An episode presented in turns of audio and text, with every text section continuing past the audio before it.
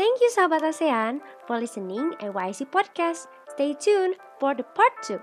Bye!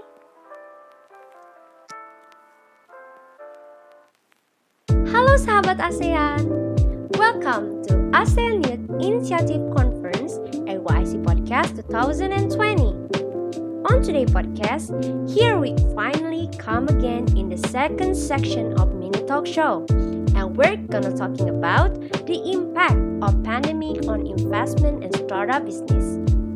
Now we have invited four communities which is expert in their own respective fields.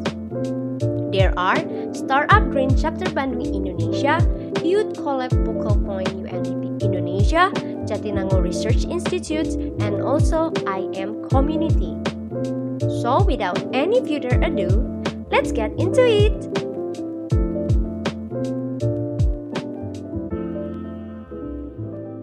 Selamat siang kakak-kakak dan teman-teman semuanya. Aduh, ini kok gak ada yang saya hai balik gitu ya? Halo, halo. Iya, halo. Hai kak. Oke. boleh banget karena ini kayak masih santai gitu ya, masih santai aja kita. Jadi boleh banget buat kakak-kakak di sini di on mic dulu aja kita sambil kenalan-kenalan. Dan sembari cek sound nih eh, karena kita dari tanah Pajajaran atau dari tanah Sunda, aku mau menyapa kakak-kakak dan teman-teman di sini dengan sapaan khas Sunda nih. Jadi kalau misalkan aku bilang Sampurasun, kakak-kakak dan teman-teman di sini bisa jawab Rampes. Iya, iya. Nah, boleh dicoba dulu kali ya kakak-kakak ya. Boleh di on mic dulu aja biar aku bisa denger nih seberapa semangat sih kakak-kakak di sini gitu ya. Ready ya, ready? Oke, Sampurasun. Rampes. Oke, baik kakak-kakak dan teman-teman semua, selamat datang di Talkshow 2000 IYC 2020 yang bertemakan The Impact of Pandemic on Investment and Startup Business.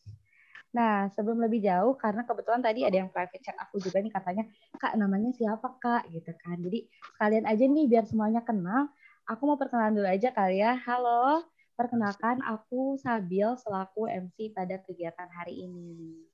Halo, salam kenal. Halo Sabil. Oke. Dan sebelum membuka acara ini, kepada seluruh partisipan, dipersilakan untuk berdoa sesuai dengan kepercayaan dan agamanya masing-masing. Eh, berdoa dapat dimulai.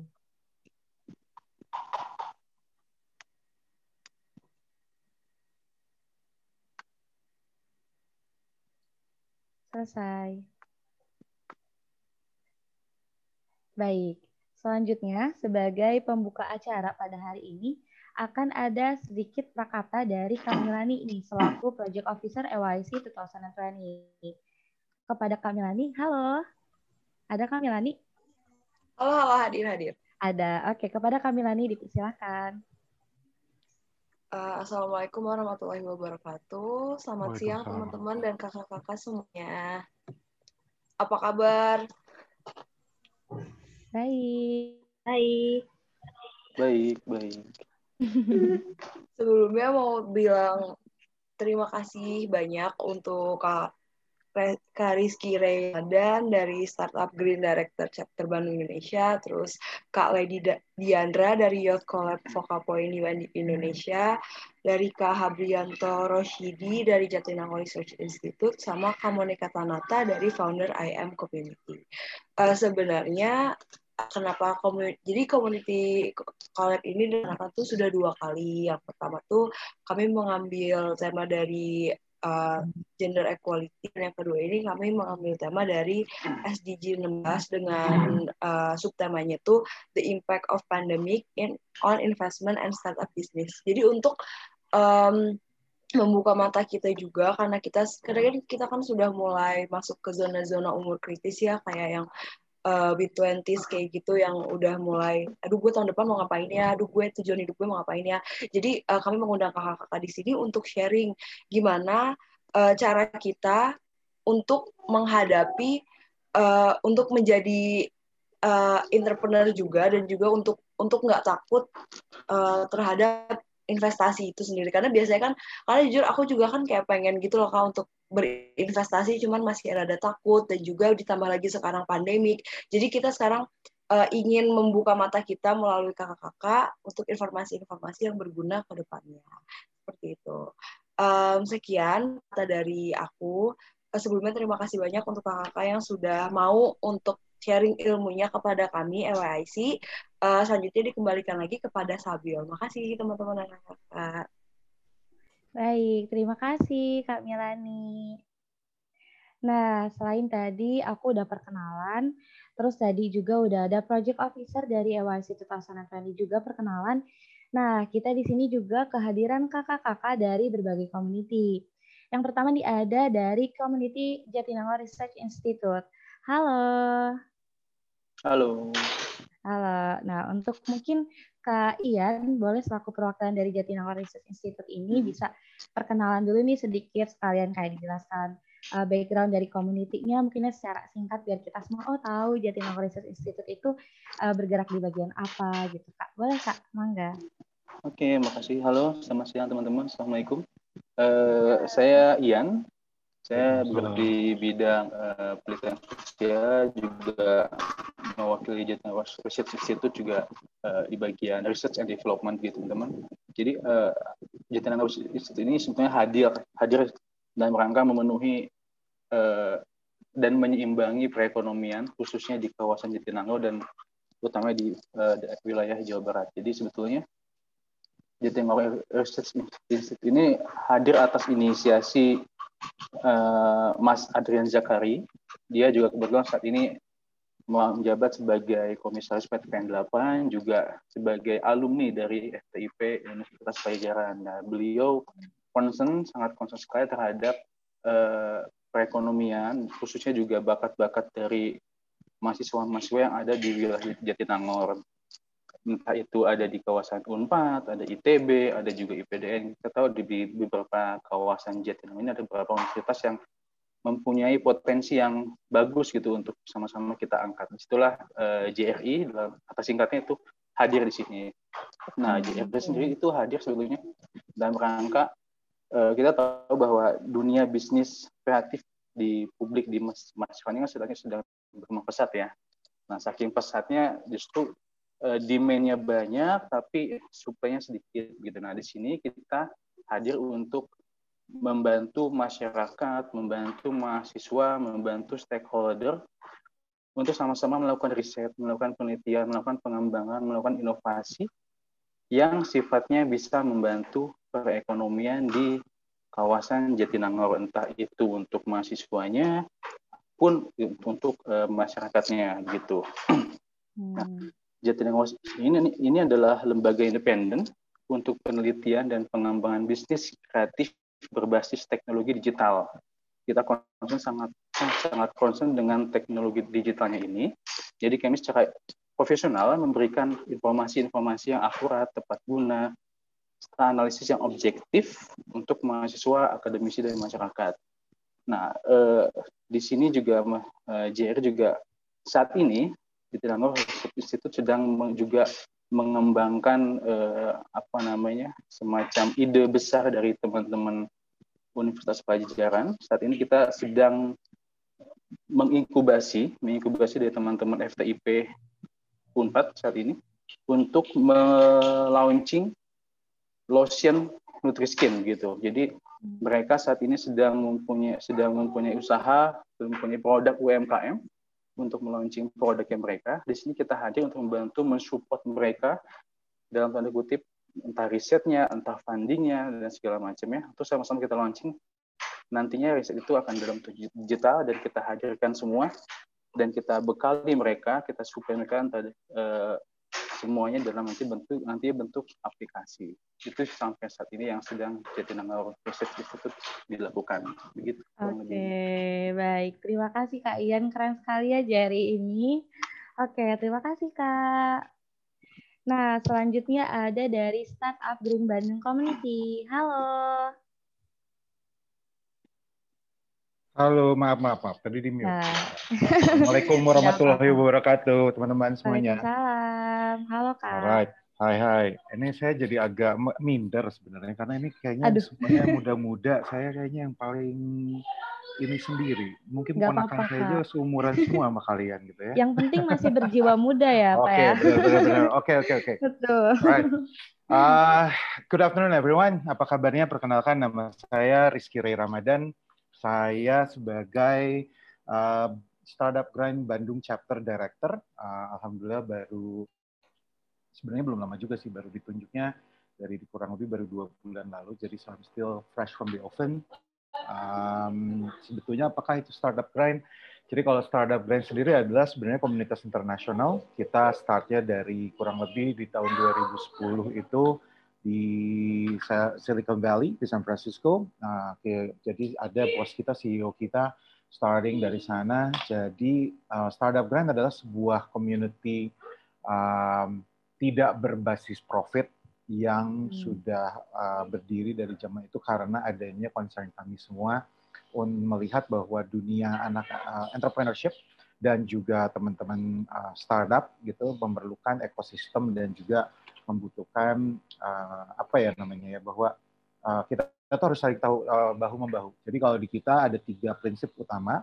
Uh, prinsip kita yaitu satu adalah uh, educating, uh, udah gitu inspiring, and then yang terakhir adalah connecting. Dan yang pasti make friend first, not contact, and then ask help before you ask the, the others to help you. Jadi uh, itu pada dasarnya prinsip basic kami. Uh, saat ini kita di, ada di Indonesia itu ada Bandung, Bali, Medan, uh, dan uh, satu tiga ada tiga kota di Indonesia-nya. Sementara kalau di dunia banyak banget sih sebenarnya hitungannya saya juga udah nggak saya juga nggak ini sih sebenarnya gitu. Tapi alhamdulillah cukup banyak.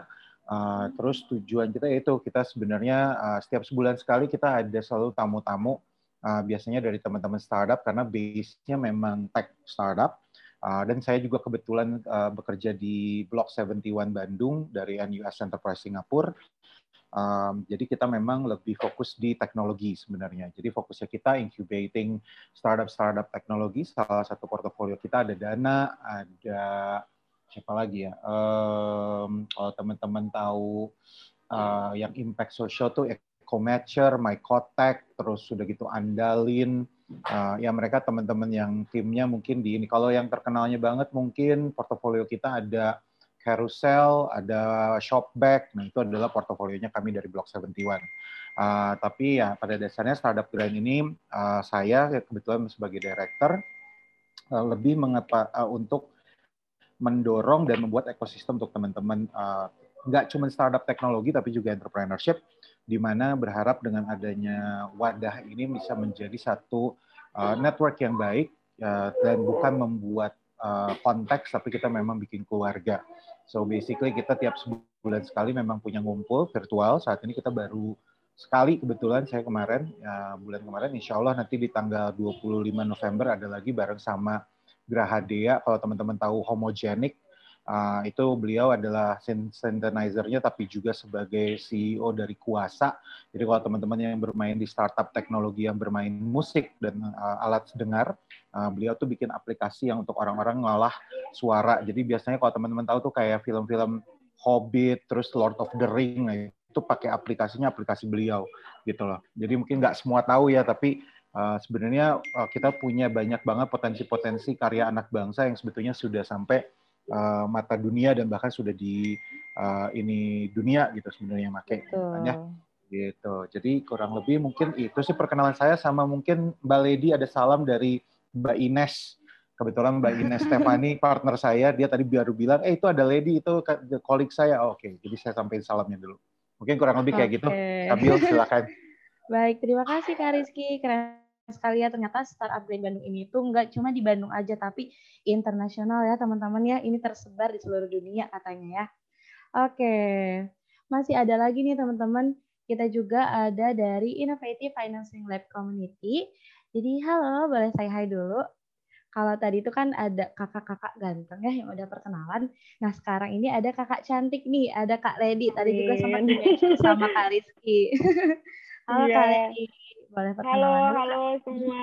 Boleh, boleh, boleh siap. Tapi sebelum itu mau salam balik dulu ke Kak okay. Ines, salah satu yep. mentor kita juga. Uh, terima kasih banyak Kak Rizky sudah disampaikan salamnya nih. Kak Ines uh, banyak ngajarin kita soal apa startup ekosistem di Indonesia. Oke, okay, uh, semuanya halo, selamat siang. Uh, Puji Tuhan, Alhamdulillah semua sehat-sehat ya semua di sini. Uh, mungkin untuk perkenalan, halo nama saya Lady Diandra dari Innovative Financing Lab. Mungkin sekedar uh, revisi aja karena takut uh, nanti ada kesalahpahaman.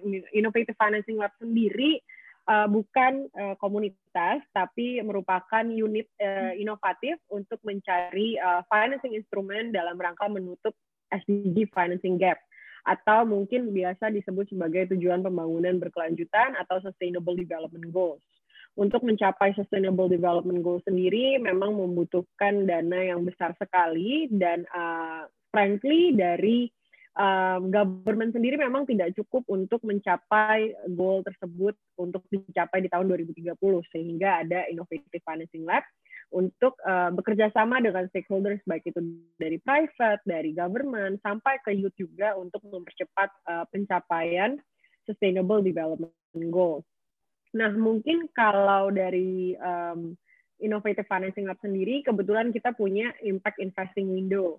Di sini memang ada uh, dua program khusus yang fokusnya menjadi enabler, uh, katalisator juga di startup ekosistem atau mungkin uh, kalau di saya lebih ke youth entrepreneurship ekosistem. Kalau Kak Ines sendiri, mentor saya memang ada di bagian impact aim, di mana itu lebih ke accelerator perusahaan-perusahaan uh, perusahaan perintisan yang uh, skala besar seperti um, iGrow atau mungkin MyCotek tadi disebut juga ada juga kita bisa.com those are the big names yang uh, everybody knows but uh, mine itu lebih ke Youth Collab. Youth Collab itu apa? Itu merupakan program yang dipimpin bersama dari UNDP dan juga City Foundation, dimulai secara regional di UNDP regional yang pusatnya ada di Bangkok dan diimplementasi uh, di lebih dari 20 negara termasuk Indonesia. Kalau kita sendiri memang fokusnya adalah um, enabling young people yang tertarik untuk menjadi entrepreneur, tapi tidak hanya untuk profit, melainkan juga membuat dampak sosial. Mungkin kalau teman-teman sadar kayak Bergreens atau uh, Ladang Lima atau Amarta atau Kitong Bisa itu merupakan salah satu um, program-program eh bukan maksudnya enterprise-enterprise yang mereka juga punya impact sosial yang ditargetkan di situ. Kayak kita bisa.com juga.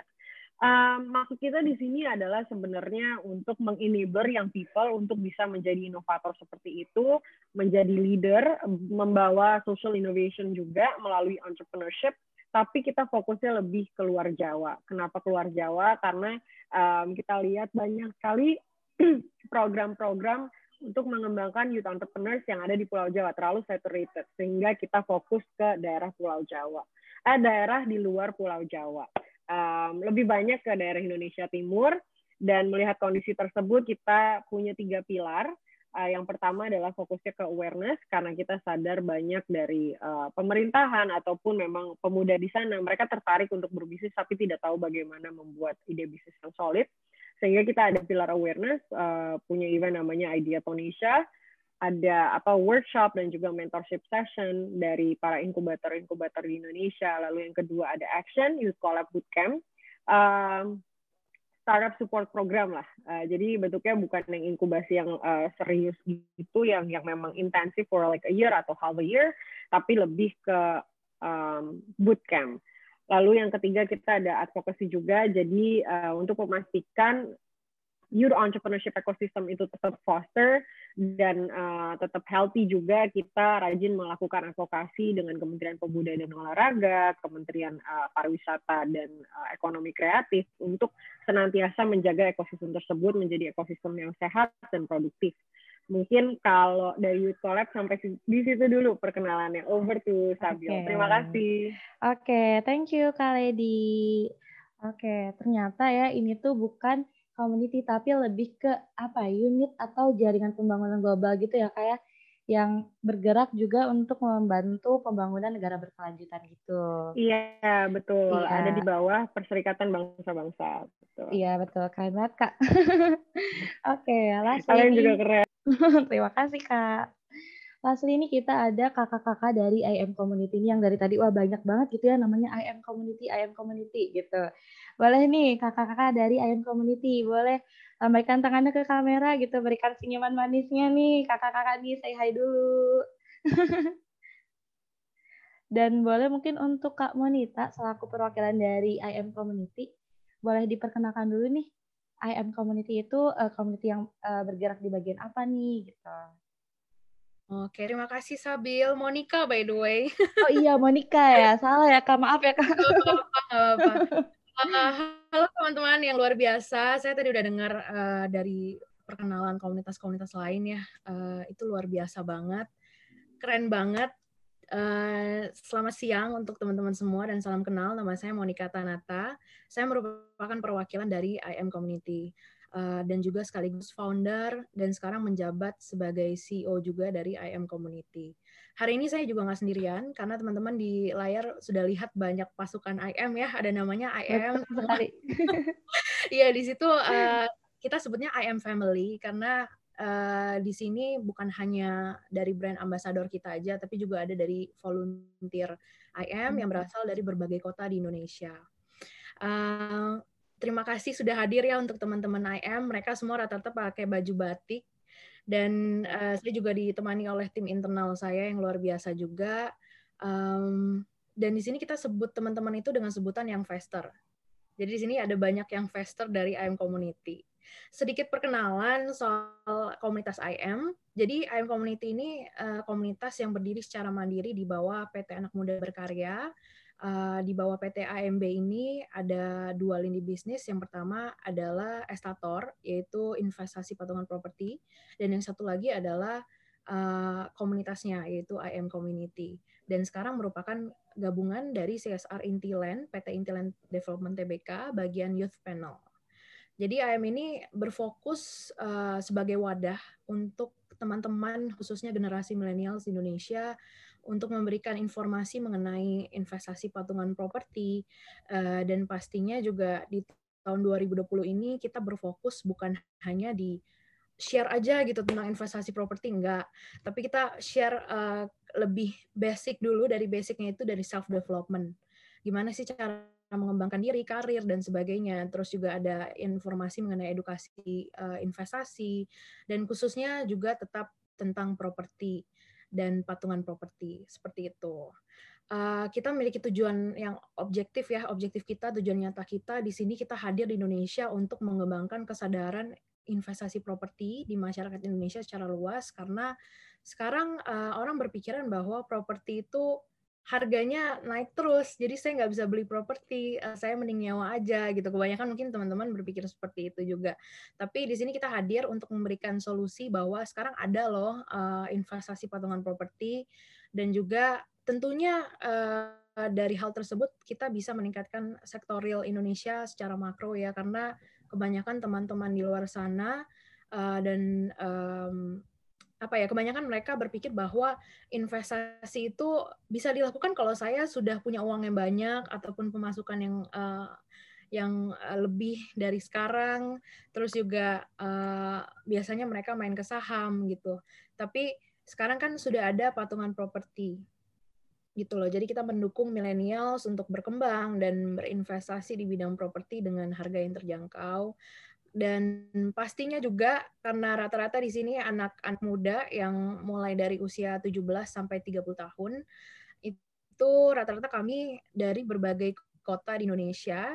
Jadi pastinya komunitas ini juga ingin membentuk jaringan dan anggota yang luas dan membantu seluruh anggotanya untuk dapat terus berkembang di bidang keuangan melalui investasi khususnya uh, informasi mengenai edukasi properti. Seperti itu. Uh, yang pasti mungkin teman-teman pikir ah uh, komunitas ngapain sih biasa kegiatannya gitu ya. Kita itu iya, terbiasa ya, uh, kita di IM ini um, sangat terbuka apalagi AI AIK ini ajak kita kolaborasi kita sangat senang sekali gitu ya. Karena di sini kita sudah terbiasa membuat acara uh, webinar Terus juga ada chat minar, ada seminar dalam grup WhatsApp. Kita biasa ngadain itu dua bulan sekali.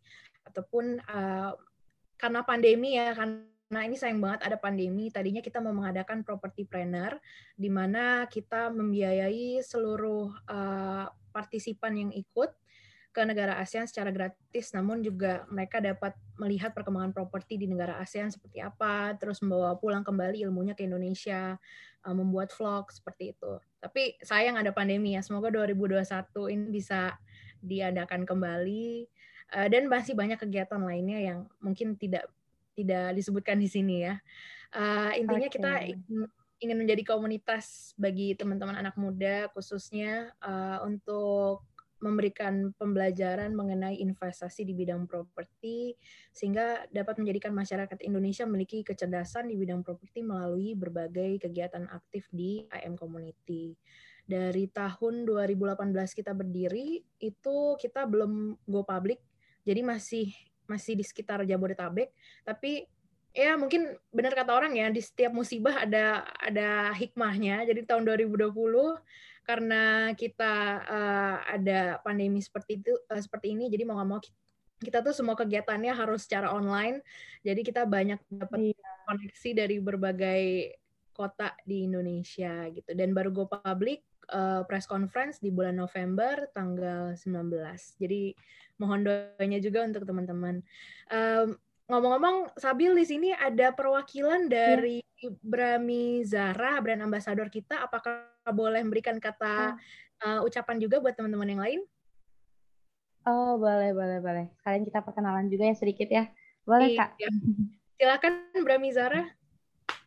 Terima kasih Kak Monita, terima kasih juga untuk Kak Sabil. Halo, selamat siang semuanya. Perkenalkan, saya Zahra Rania. Saya merupakan brand ambassador IM Community Batch 1, dan saya berasal dari Kota Bogor. Saya dan teman-teman IM Community senang sekali bisa bergabung di acara ini. Semoga kita semua dapat mengikuti rangkaian acara dengan baik, dan juga mendapat insight yang luar biasa pastinya daripada speaker. Oke, okay, sekian dari saya. Salam IM Community. Okay. I am smart, I am capable. Terima kasih. Yeay, terima kasih Brami Zara. Terima kasih. Teman-teman, salam IM Community, I am smart, I am capable. Terima kasih. Terima kasih banyak. Terima kasih kepada Kak Monica dengan kakak-kakak dari I am Family ya tadi ya. I am Family katanya. Atas antusiasmenya mengikuti uh, talk show pada hari ini. Dan selain dari kakak-kakak dari community tadi ini, aku juga mau menyapa semua partisipan yang hadir. Halo semuanya. Semangat ya untuk hari ini ya. Oke, semangat walaupun nggak ada jawaban semangatnya, tapi aku tahu dalam hati pasti kakak-kakak di sini pada semangat gitu ya. Oke, untuk perkenalannya kita cukupkan aja sampai di sini. Uh, mungkin nanti buat yang mau kenalan lebih lanjut, bisa kali ya kita uh, sedikit berbicara di balik layar ya setelah ini ya. Dan sebelum melanjutkan acara di sini, aku mau mengingatkan sedikit bahwa nantinya akan ada diskusi mengenai isu-isu terkait dengan tema kita pada hari ini yaitu the impact of pandemic on investment and startup business. Dan untuk diskusi nanti akan dipimpin oleh kakak cantik nih dari LIC. Siapa dia? Nanti dulu ya. Nanti kita panggil setelah ini. Jadi nanti akan disampaikan tema dan beberapa topik diskusi dari moderator lalu uh, pertama-tama akan dipersilakan kepada kakak-kakak perwakilan dari community untuk menanggapi isu tersebut. Dan kak, aku bukan perwakilan dari community nih, tapi aku boleh nggak sih mengemukakan pendapat? Oh tentu boleh banget. Jadi untuk seluruh partisipan juga uh, diperkenankan untuk menambah aspek yang hendak disampaikan, namun tidak keluar dari konteks materi. Dan sesi ini akan berlangsung selama satu setengah jam ke depan dengan bersifat semi formal dan berbahasa Indonesia. Dan terakhir aku mau mengingatkan aja uh, untuk menjaga kondisivitas acara nanti selama diskusi, kakak-kakak di sini bisa diperkenalkan untuk uh, off mic dulu apabila sedang tidak berbicara. Nah, sejauh ini ada yang ingin ditanyakan kakak-kakak? Atau sudah aman? Aman? Oke. Okay. Kalau kayak gitu, sebagai tanda semangat nih, memulai diskusi kita pada hari ini, boleh kita tagline dulu aja ya sekali ya. Jadi EYC 2020 ini kita punya tagline jadi nanti kalau aku bilang EYC Ketahanan 20, boleh dijawab Enhancing ASEAN through SDGs. Bisa dipahami ya? Oke, langsung aja kalau gitu. uh, kita di on mic dulu aja sebentar biar aku dengar juga nih suara semangatnya mau diskusi kita pada hari ini nih. Oke, di on mic dulu. Nah. Oke, mulai ya. AYIC 2020 Enhancing ASEAN. Oke, langsung saja kalau begitu kita panggil Kak Saski selaku moderator. Waktu dan tempat silakan. Baik, halo teman-teman semua. Terima kasih Sabil atas kesempatannya. Makasih juga teman-teman semua yang sudah hadir di sini. Selamat datang dari teman-teman dari ada Jatinangor Research Institute, dari Kak Ian, ada dari Startup Green Bandung, dari ada Kak Rizky, dan juga dari UNDP ada Kak Lady, dan dari IM Community ada Kak Monika.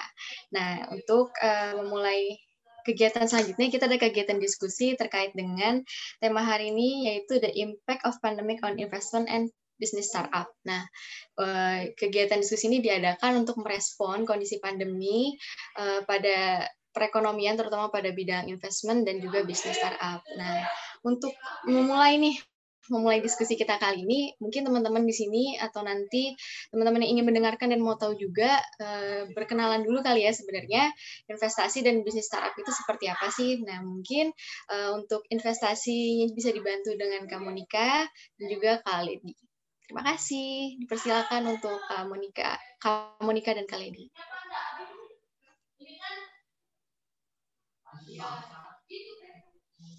Mungkin bisa Kak Lady dulu. Sorry, pertanyaannya gimana? Investasi dan startup. Iya. Oke. Okay.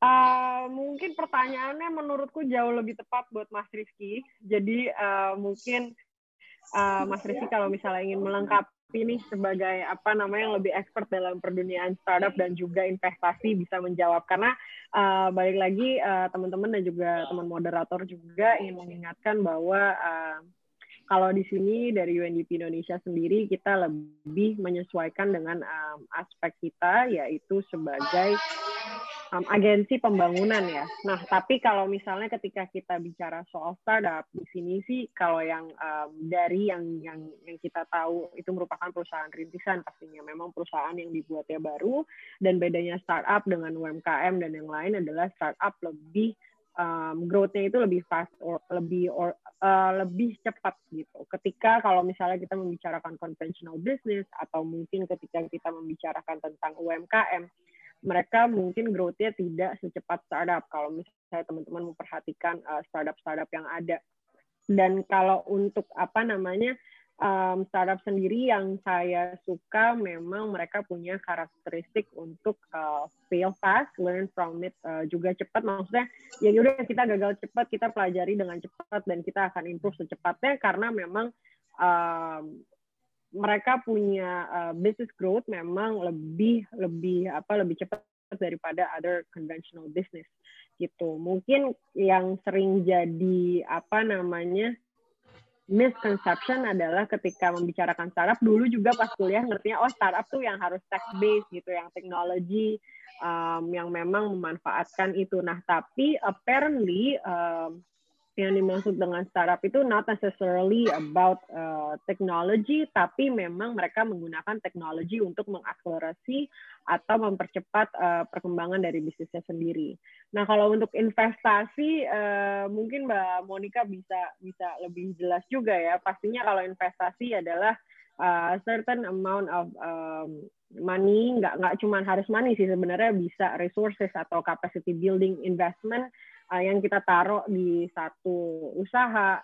Sebenarnya term investasi itu uh, menurut saya luas. It doesn't have to be about uh, an enterprise. It, it could also be an investment on a person gitu. And we can still uh, call it as an investment because we expect something in return. Uh, mungkin uh, tapi again over ke teman-teman moderator mungkin bisa dilempar juga ke Mbak Monica dan uh, Mas Rizky untuk lebih menjelaskan uh, in definition apa sih sebenarnya startup atau uh, investasi. Oke, makasih Kak Lady. Mungkin uh, Mbak Monika dulu bisa menjelaskan uh, tentang terkait dengan investasi nih kepada pemula kita semua di sini. Oke, terima kasih untuk kesempatan Mas Kira. Uh, kalau masalah investasi kan memang kita ini lebih bergerak di bidang properti, gitu ya dan kita ngelihat dari sisi yang ada sekarang kan uh, ada sektor perekonomian pra dan pasca pandemi. Jadi kita juga ngelihat dari situ.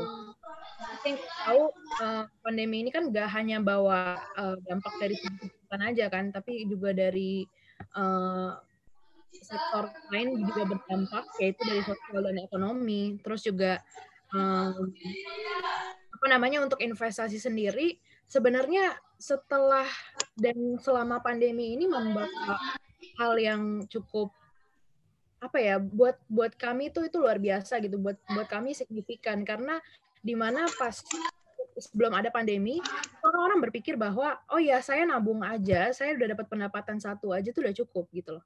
Mereka merasa baik-baik saja. Tapi setelah adanya pandemi seperti sekarang ini uh, karena ada dampaknya juga banyak PHK di sana sini terus juga uh, apa namanya perekonomian yang menurun terus gitu. Orang-orang jadi sadar bahwa oh iya saya nggak bisa nih hanya mengandalkan satu pemasukan aja atau gaji saya yang biasa atau mengandalkan saving saya aja. Makanya mulai banyak orang yang melirik investasi khususnya juga investasi yang lebih ke aset yang safe seperti properti ataupun emas uh, dan lain sebagainya gitu loh. Jadi menurut saya untuk teman-teman yang pemula investasi pemula gitu ya jangan pernah takut untuk memulai segala sesuatu uh, dan terutama di bidang investasi.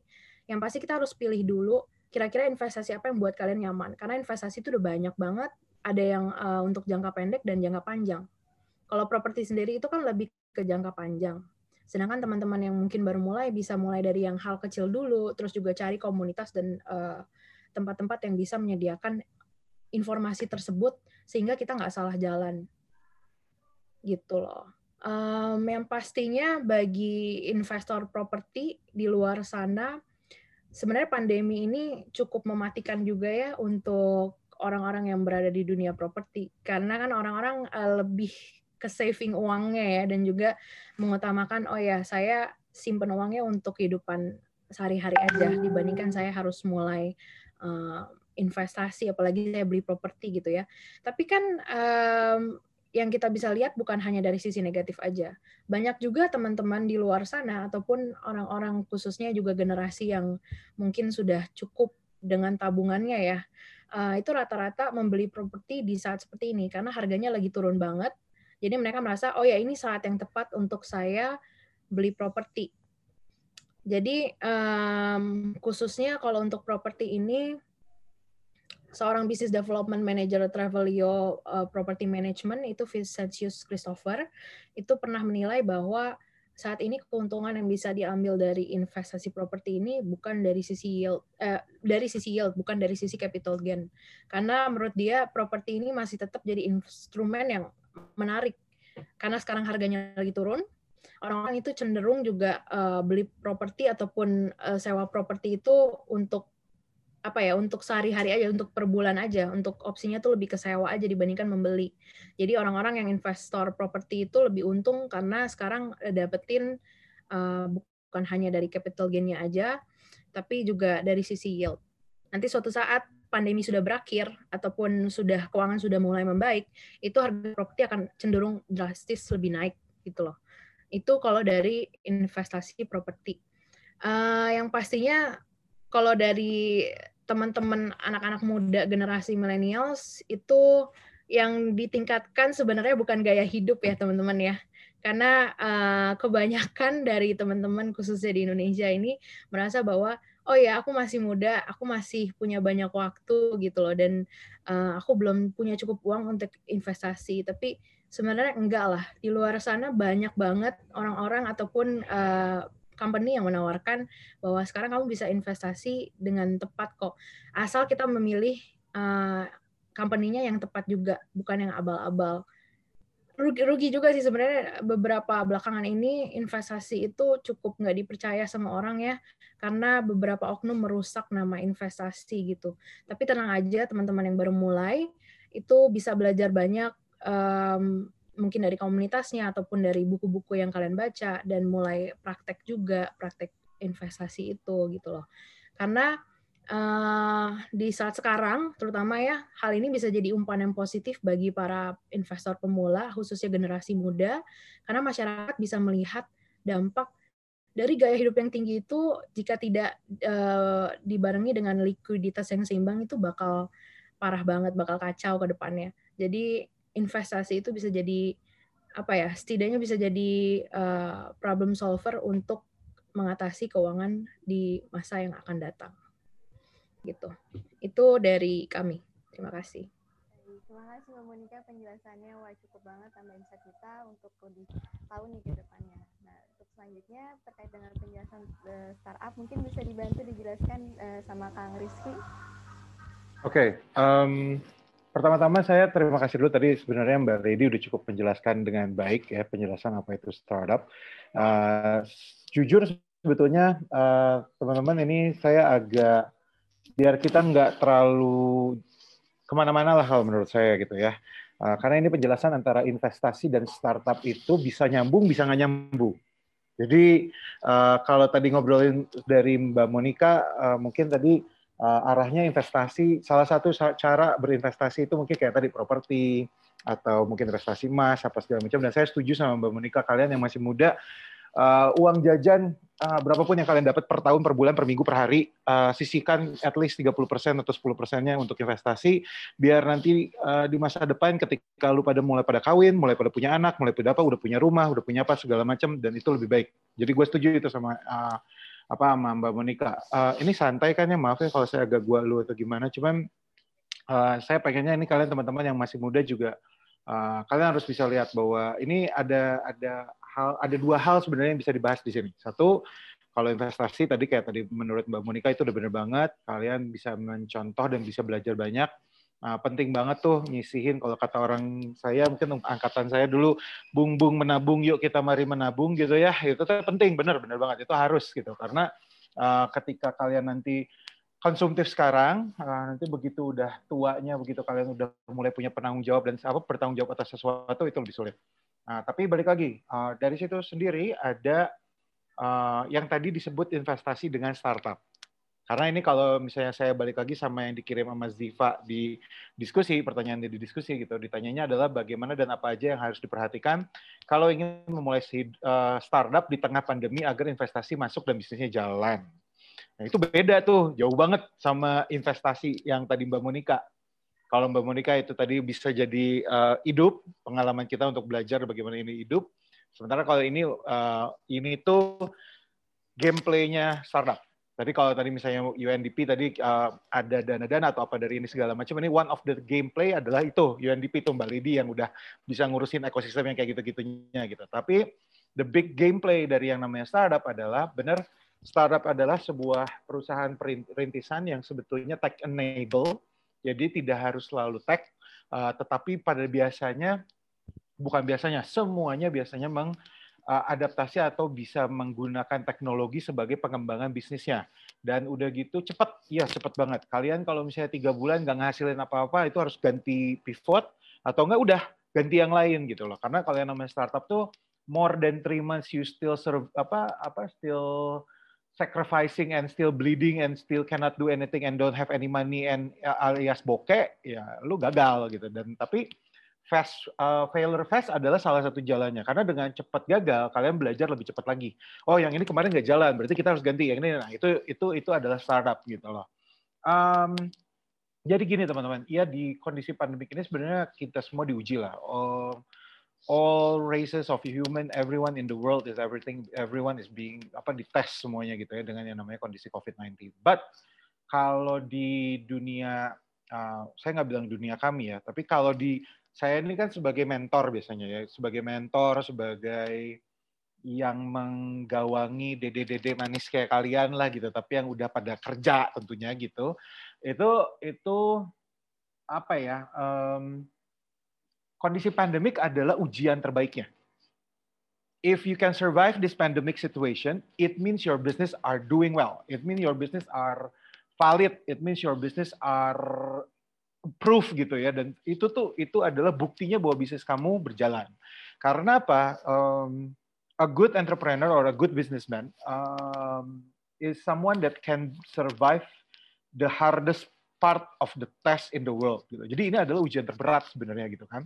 Tapi kalau saya bilang dari sisi saya sebagai mentor, ini adalah waktu yang paling tepat kamu untuk bermain startup dengan menggunakan teknologi yang sudah available atau teknologi yang baru dengan bekerja sama dengan orang-orang yang ahlinya, dengan kampus-kampus universitas yang ahlinya, uh, kalian bisa menghasilkan sesuatu yang lebih um, amazing in the future gitu loh. Karena time goes uh, goes by gitu ya. Nanti kayak gini, kayak kita sekarang mungkin ini udah terjadi kan. Kita ketemuan, kita punya event itu bentuknya virtual. Mungkin nanti bentuknya uh, kayak ala Tony Stark yang 3D hologram terus kitanya bisa hai-haian gitu yang kayak beneran padahal kita nggak di situ gitu kan. We don't know. That's future. And that's what startup do. And that's how we need to survive kalau menurut gue gitu. Jadi kayak ya kalian sekarang belajar sekolah tinggi dan segala macam gitu ya tujuannya buat apa sih? To make a better world right? Kalau misalnya nggak bisa bikin dunia lebih baik for what gitu. Nah kalau ditanyanya gimana caranya dapat investasi nih Kang Iki? Dan ketika lagi pandemik gini uh, gue punya startup terus gimana caranya nih mau dapat investasi mau itu investasi dari VC, PE, investor angel investor atau kayak UNDP yang kayak gitu itu gimana caranya? Ya of course you need to work out, you need to make it out gitu loh. Dengan apa? Ya dengan mempunyai problem solving, problem solving yang bisa mengatasi masalah-masalah yang ada di dunia. Nah, ini yang gue garis merah. Startup itu bukan bikin produk keren-kerenan, terus jualan produk paling keren, terus merasa paling berguna dan paling keren di dunia. Startup yang sebetulnya startup yang selalu memberikan solusi untuk sebuah permasalahan yang ada di muka bumi ini. That's what startup is.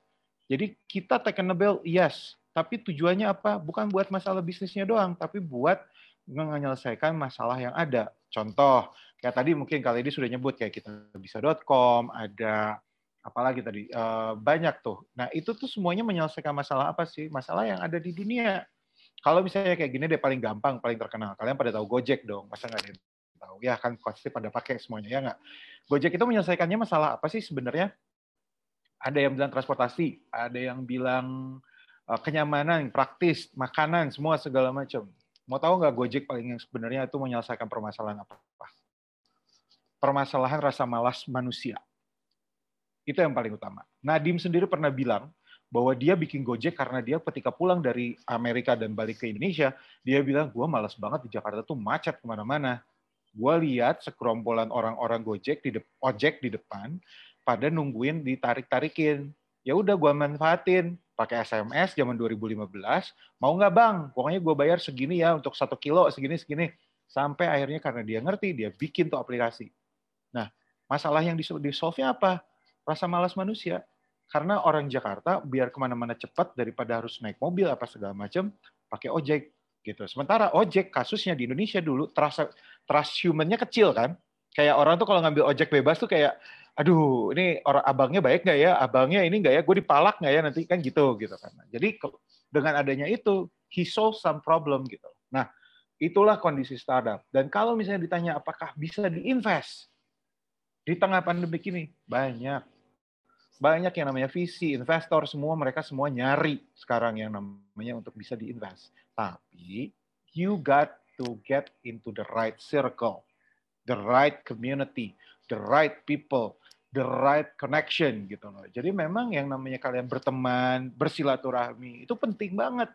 Harus bisa kenalan sama orang-orang banyak. Karena apa? We don't know tahu-tahu lu kenalan sama misalkan ya kayak sekarang nih Teh Lady gitu, Mbak Lady dari UNDP. Siapa tahu kalian ada sesuatu kenalan SMS terus atau WA SMS sudah nggak zaman ya gue udah tua banget kelihatan. Maksudnya WA gitu kan ya gitu. Terus udah gitu akhirnya kalau menurut Mbak Lady oh ini menarik oke siapa tahu ini bisa gitu. Terus misalkan sama Mas Ian dari Jatinangor Research misalkan kalian punya apa yang memang menarik buat Jatinangor kenapa enggak gitu kan apalagi bisa mengembangkan Jatinangor lebih besar misalkan begitu. Who knows right? Gitu. Dan mungkin kalau sama Mbak Monica saya pribadi saya pengen belajar sama Mbak Monica. Ini investasi properti dari muda gimana caranya punya rumah dari usia muda ya saya masih muda lah boleh lah ya. Nah, bisa nabung gitu sehingga punya properti. Karena jujur rumah memang makin lama makin mahal walaupun sekarang kondisinya drop ya turun karena pembeliannya mungkin kondisi ekonominya inilah gitu. Tapi kalau gue nih baru ngomong kemarin sama temen gue to, this time is the right time to buy some property karena everything is drop. gitu loh. Dan dulu saya kebetulan kerjanya di co-working space, so I do know how property game is gitu kan. Jadi ya kalau kalian punya uang daripada ini daripada dijajanin terus atau daripada disimpan nggak jadi apa, buy the property now. Tapi lihat another five years probably gitu kan. Hopefully ya gitu. Tapi ya kita lihat lah 2021 mungkin akan menarik juga ceritanya maaf ini saya panjang. Jadi kurang lebih itu kali ya uh, Saskia kalau misalnya menurut saya. Jadi uh, ini sekali lagi kalau ngomong investasi dan startup mungkin kayak tadi kalau ngomongin investasi doang kayak tadi sama Mbak Monika gitu loh. Oke, okay, thank you Mas Rizky. Nah, ya um, boleh menambahkan mungkin boleh boleh Mbak. Uh, makasih untuk Mas Rizky, bener banget. Aku juga sempat bingung tadi kenapa IM yang ditunjuk duluan untuk ngomongin uh, startup karena pada dasarnya memang kita komunitas. Tapi kalau untuk startup, saya uh, setidaknya tahu sedikit bagi teman-teman memang di masa pandemi ini kita berjuang banyak hal. Uh, IM juga sama seperti itu. Kita kan juga tetap harus ada uh, biaya operasional dan lain-lain juga ya. Jadi um, yang bisa saya tambahkan adalah ketika kita membangun sebuah bisnis, terutama di masa pandemi ini, yang pasti bisnis bisnis itu landasannya harus kuat dulu. Itu yang uh, jadi pengalaman terbesar buat saya karena saya dua kali gagal pernah bangun startup juga. Waktu itu di seribu startup digital ya, kalau Mas Rizky tahu. Oh, Terus, kamu anak seribu startup toh? Oh, iya. Okay. iya, jadi, berapa? Uh, saya waktu itu masih bareng dengan kampus saya, Mas. Waktu itu. Oh. Hmm. Jadi kita malah datengin mereka ke kampus dan saya saya gagal dua kali gitu loh. Saya pernah gagal uh, dua kali sebelum benar-benar bisa akhirnya membangun PT Anak Muda Berkarya ini. Jadi buat teman-teman yang pasti landasannya tuh harus kuat dulu. Mimpi kita tuh apa? Bener kata Mas Rizky, kita nggak usah muluk-muluk dulu. Yang pasti kita buat sebuah problem solver itu yang bisa membantu banyak orang, yang bisa diterima market. Itu aja dulu. Uh, apa sih yang bisa kita jadikan bantuan untuk teman-teman di luar sana dan juga yang pasti untuk investasi untuk investor ya khususnya untuk investor luar biasanya adalah waktu itu saya uh, magang di Intiland. Jadi waktu itu kita magang di Intiland sama teman saya satu lagi kita berpikir uh, kayaknya asik ya kalau misalnya kita anak muda itu bisa beli properti. Saya punya mimpi bahwa suatu saat nih entah teman-teman mungkin mimpinya ada juga yang sama seperti ini saya pengen bisa sering-sering uh, traveling, tapi di traveling itu di setiap kota mungkin saya punya propertinya, gitu loh. Jadi saya nggak usah capek-capek untuk uh, nyewa hotel ataupun villa karena di situ saya punya propertinya ataupun punya apartemen yang uh, bisa disewakan tiap bulannya. Jadi kita berpikir gimana ya caranya bisa anak muda bisa punya properti. Nah itulah kita buka mulai investasi properti dan di situ dilirik sama Intiland. Nah dari situ kita bisa dapat angel investor dan sampai sekarang uh, masih masih uh, di, di backing dengan kuat oleh Intiland. Jadi buat teman-teman yang pasti mau bangun bisnis itu nggak mudah, apalagi startup ya. Tapi aku yakin teman-teman di sini semua luar biasa, pasti bisa. Dan jangan lupa untuk pilih tim yang tepat. Karena uh, pastinya tim yang tepat kayak misalnya Aik sekarang punya banyak teman-teman yang mendukung kan ya. Nah itu sama juga seperti kita membangun bisnis gunakan dan pastinya uh, carilah teman ataupun partner ataupun tim yang benar-benar sefrekuensi dengan kita, yang bisa membantu kita, yang benar-benar memiliki passion dan mimpi yang sama seperti kita. Itu sih kalau dari IM Community. Terima kasih. Thank you banget Mbak Monica. Nah mungkin uh, Mas Riz, Mas Ian bisa menambahkan Ya, well, semua udah lengkap semua ya jawabannya dari teman-teman semua dari Mbak Lady, Monica, dan Mas Rizky. Kalau dari Jatinangor sendiri sebenarnya berangkat dari uh, hal kecil dulu ya. Ketika kita di masa pandemi memang banyak uh, startup atau mungkin perusahaan-perusahaan yang tumbang. Tapi sebetulnya buat kita yang mau memulai bisnis startup, mestinya ini bisa kita bisa menjadi lebih jeli melihat ini sebagai sebuah peluang begitu dengan kita bisa melihat peluang, di situlah saatnya tempat kita untuk saatnya berjuang. Nah, kalau kita tahu bahwa masa pandemi ini memukul semua sektor, bahkan uh, mining kena, properti kena tadi yang disebut oleh Monica. Tapi ada beberapa sektor yang sebetulnya masih tumbuh di era di zaman pandemi ini gitu. Kita, kita tahu bahwa sektor kesehatan itu jauh melejit sangat melejit di masa pandemi. Semua orang butuh hand sanitizer, semua orang butuh masker, semua orang butuh hand wash gitu. Inilah peluang-peluang mestinya kita uh, sasar kita bidik gitu. Jadi kalau uh, Jatinangor sendiri saat ini memang memulai dari tahap-tahap yang lokal. Jadi uh, jadi kita tahu di masa pandemi ini tidak mesti apa yang misalnya misalnya kita punya startup A tapi kemudian kita harus concern ini pandemi. Tapi kita harus tetap ngepus caranya menurut saya atau yang tadi bilang Mas Rizky ketika kita tiga bulan sudah tidak achieve ya kita harus bergeser uh, berinovasi. Istilah seperti itu. Jadi kalau menurut kita startup itu penting mengandalkan teknologi itu penting tapi itu saya tidak cukup. Jadi mau nggak mau kita harus memiliki inovasi dan berorientasi pada pasar itu kuncinya menurut saya ya teman-teman dari dari Nangor. Tapi juga tetap harus berkaitan dengan visi misi dari startup yang kita bangun juga gitu. Jadi ketika ada yang terhambat, inilah saatnya kita membuat perubahan baru. Ketika ada layanan yang mati, inilah saatnya kita menghadirkan fitur baru yang lebih prospektif secara bisnis. Jadi jangan kita putus asa karena pandemi, tapi carilah peluang, carilah market pasar saat ini sedang bergeser ke mana, kita berinovasi, kita geser pasar kita ke sana. Insya Allah semua kalau semua kita ngikutin pasar, maka selalu ada jalan. Itu aja. Kasih.